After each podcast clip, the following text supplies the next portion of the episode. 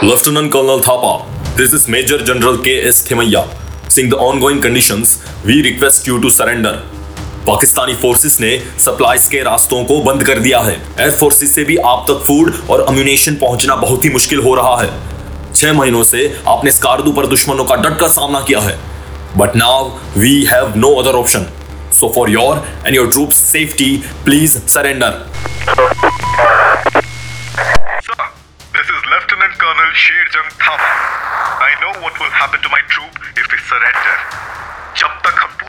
helpless नहीं हो जाता, हम हार नहीं मानेगा। हम आखिर तक दुश्मन का सामना करेंगे, सर। आई एम सॉरी हम सरेंडर नहीं करेगा, sir. Over and out lieutenant colonel Sherjang Thapa अपने बर्फ़ से ठंडे हाथ से उस रेडियो रिसीवर को अभी भी पकड़े हुए ये सोच रहे थे कि उनके और उनके जवानों के पास कितना समय बचा है। उन्हें और उनकी इस सिचुएशन को समझने के लिए हमें वक्त की सुइयों को थोड़ा पीछे ले जाना होगा। भारत को जब आज़ादी मिली, उस वक्त आधे से ज़्यादा हिंदुस्तान में देसी रियासतें, यानी कि प्रिंसली स्टेट्स थी। 25 जुलाई 1947 तक सभी प्रिंसली स्टेट्स ने भारत के साथ जुड़ने का फैसला किया, सिवाय कश्मीर और हैदराबाद के। क्योंकि उन्हें लगता था कि वो इतने बड़े हैं कि स्वतंत्र राज कर सकते थे। कश्मीर के महाराज हरि सिंह की उस आनाकानी का फ़ायदा उठाते हुए पाकिस्तान ने कश्मीर पर अपना कब्जा करने का सोचा। पर जब तक अक्टूबर में हरि सिंह ने भारत के साथ जुड़ने का फैसला लिया और इंस्ट्रूमेंट ऑफ़ एक्सेशन साइन किया, तब तक पाकिस्तान की फोर्सेस ट्राइबल लश्कर के सहारे बारामुल्ला तक पहुँच चुकी थी। भारत में एक्सेशन के बाद कश्मीर के सारे एरियाज़ जैसे स्कादू बुंजी, हुंजा गिलगिट भारत के अंदर आ गए थे। इस बात से काफ़ी लोग नाखुश थे और पाकिस्तान तो हर हाल में कश्मीर पर कब्जा करना चाहता था। 31 अक्टूबर को महाराजा हरि सिंह के निर्णय का विरोध करते हुए गिलगिट स्काउट्स नामक पैरा मिलिट्री ग्रुप ने गिलगिट पर पाकिस्तान का झंडा फहरा दिया। और यहाँ से शुरू हुआ पाकिस्तानी घुसपैठियों से कश्मीर को बचाने का एक लंबा संघर्ष। और यहीं से कहानी शुरू होती है भारत माँ के एक निडर और साहसी बेटे की। नाम था जिसका शेर जंग थापा। 1947 में मेजर शेर जंग थापा लेह में पोस्टेड थे। तभी एक दिन अचानक उन्हें संदेश मिला कि उन्हें मेजर से लेफ्टिनेंट कर्नल की पोस्ट पर प्रमोट कर दिया गया है और उन्हें ऑर्डर्स मिले कि वो तुरंत स्कार्दू जाने की तैयारी करें। 23 नवंबर 1947 को थापा स्कार्दू के लिए निकले। तीन दिसंबर को शेरजंग थापा अपनी नई मिली कर्नल की ड्यूटीज़ को संभालते हुए स्कार्दू पहुँचे, जहाँ तेज बर्फीली हवाएँ और बेहद खराब मौसम ने उनका स्वागत किया। वहाँ जाकर उन्हें यह एहसास हुआ कि उस लोकेशन से जंग लड़ना बहुत मुश्किल होगा, और उन्होंने थोड़ा पीछे जाकर कारगिल में बेस बनाने की मांग रखी। इसी के साथ उन्होंने और री भेजने की भी मांग रखी। हालाँकि उनके पीछे हटने की मांग को नकार दिया गया, पर उन्हें भरोसा दिलाया गया कि उन तक री पहुँच जाएगा। और इसी तरह शुरुआत हुई एक लंबे अभियान की। इंडियन आर्मी री भेजने की कोशिश कर रही थी, पर भारी बर्फबारी और तूफ़ान की वजह से ये भी एक मुश्किल काम था। उधर कर्नल थापा पूरी तरह से स्कार्दू को डिफेंड करने के लिए जुट गए थे। उन्होंने स्कार्दू फोर्ट को अपना बेस बनाया गिलगिट से होने वाले हमलों को भाप कर वहाँ से आने वाले रास्तों पर दो ट्रूप्स तैनात किए। उन्हें यकीन था कि हमला होगा और ज़रूर होगा।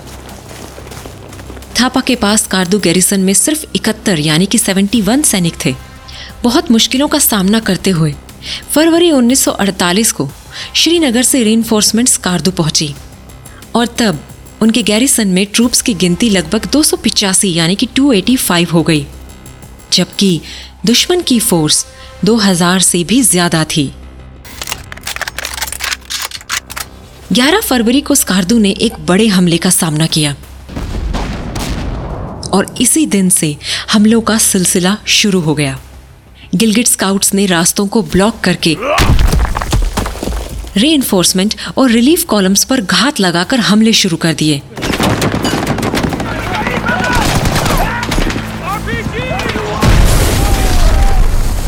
जाने कितने ही सैनिकों की जान इस तरह चली गई। दुश्मन की इस स्ट्रैटेजी के चलते रिलीफ कॉलम्स और री भेजना और भी मुश्किल हो गया था। इन सभी के बीच कई बार स्कार्दू पर हमला हुआ और हर बार थापा और उनके जवानों ने डटकर मुकाबला किया। पर घटते हुए राशन और एम्यूनिशंस के साथ ये भी दिन ब दिन मुश्किल होता जा रहा था। रास्तों के ब्लॉक हो जाने के बाद बाहर से मदद आना नामुमकिन हो गया था। खराब मौसम की वजह से एयरफोर्स भी मदद पहुँचाने में विफल हो रही थी।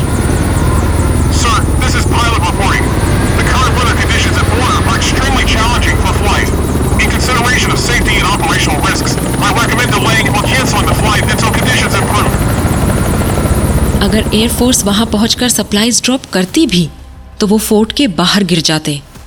गैरिसन में सेना के अलावा सिविलियंस भी मौजूद थे। और सबके राशन पानी का बंदोबस्त करना कोई आसान काम नहीं था। गैरिसन को लगभग 200 दुश्मनों ने घेर रखा था। छह महीनों तक कम से कम और घटते हुए सप्लाईज के साथ थापा और उनकी फौज ने दुश्मनों का सामना किया। अगस्त तक आते आते हालात और बिगड़ चुके थे। मैं आप सबको झूठा दिलासा नहीं देना चाहता। आप सब जानते हैं हमारी सिचुएशन क्या है। रिलीफ आने की कोई उम्मीद नहीं है। आज से सबको दिन में दो रोटी और एक कप चाय ही मिलेगी।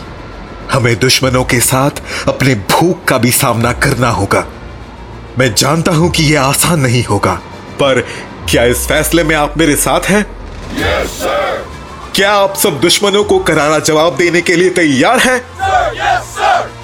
कम ऑन दिखा दो दुश्मनों को कि हम इतने कमज़ोर नहीं हैं। भारत माता की 12 अगस्त को दुश्मनों ने गैरिसन पर धावा बोल दिया।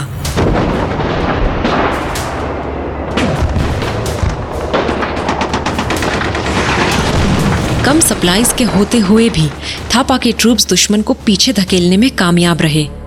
पर इन सब में एमुनिशंस का आखिरी बक्सा भी खत्म हो गया। अब राशन पूरी तरह खत्म हो चुका था और हर एक सैनिक के पास सिर्फ़ दस कार्ट्रेज बची थी।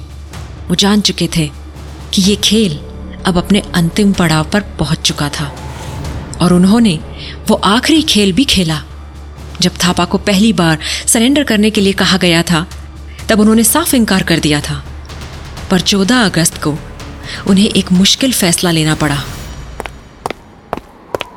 जनाब राशन बिल्कुल खत्म हो चुका है। ना खाने के लिए रोटी है और ना दुश्मन से लड़ने के लिए गोली। मतलब इट्स टाइम सरेंडर? जनाब? हमें अपनी नहीं इन बेकसूर सिविलियंस की चिंता है। हमारा एक एक जवान आखिरी दम तक लड़ सकता है। पर अगर हमने सरेंडर नहीं किया तो ये बेचारे लोग ये भी मारे जाएँगे। पर जनाब वो लोग शायद सरेंडर के बाद भी इन्हें नहीं छोड़ेंगे। शायद। पर चांसेस तो है ना? इनकी जान बचाने की हर मुमकिन कोशिश करना मेरा ड्यूटी है। और आखिरकार मजबूर होकर थापा ने पाकिस्तान आर्मी के सामने सरेंडर कर दिया। इस उम्मीद में कि भले ही उन्हें और उनके सैनिकों को शहीद होना पड़े, पर शायद उन सिविलियंस को ज़िंदा छोड़ दिया जाए। पर हुआ वो जिसका उन्हें डर था। पाकिस्तानी आर्मी ने सरेंडर किए जवानों और सिविलियंस में से किसी को नहीं छोड़ा।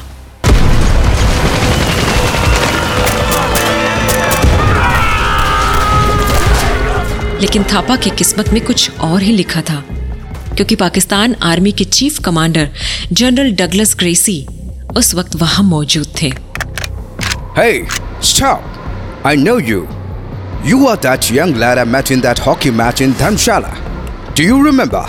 I do It was a match. हाँ, I remember. तुम कितना अच्छा खेला. I'm so glad to see you that you joined army on my suggestion. Just that today we are fighting on the opposite side. No one touches him. Hey, कोई तुमको हाथ नहीं लगाएगा.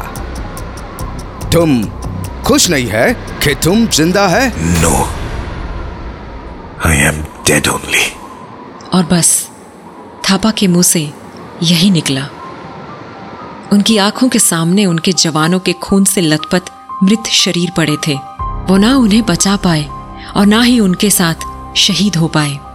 और ये एक दर्द बनकर उनके मन में उनकी आखिरी सांस तक रहा। एक जनवरी उन्नीस सौ उनचास को सीज फायर डिक्लेयर हुआ और शेर जंग थापा को भारत को लौटा दिया गया। अपनी वीरता के प्रदर्शन के लिए थापा को भारत के second highest gallantry award Mahavir Chakra से सम्मानित किया गया।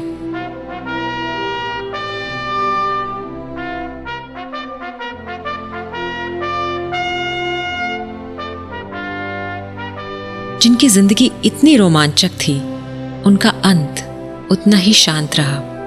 25 फरवरी 1999 में दिल्ली के आर्मी हॉस्पिटल में थापा ने अपनी अंतिम सांस ली। कभी कभी जंग में सिर्फ़ जीत मायने नहीं रखती, जज्बा भी मायने रखता है। और उस जज्बे की एक बड़ी मिसाल थे Sher Jang Thapa a hero who remained unsung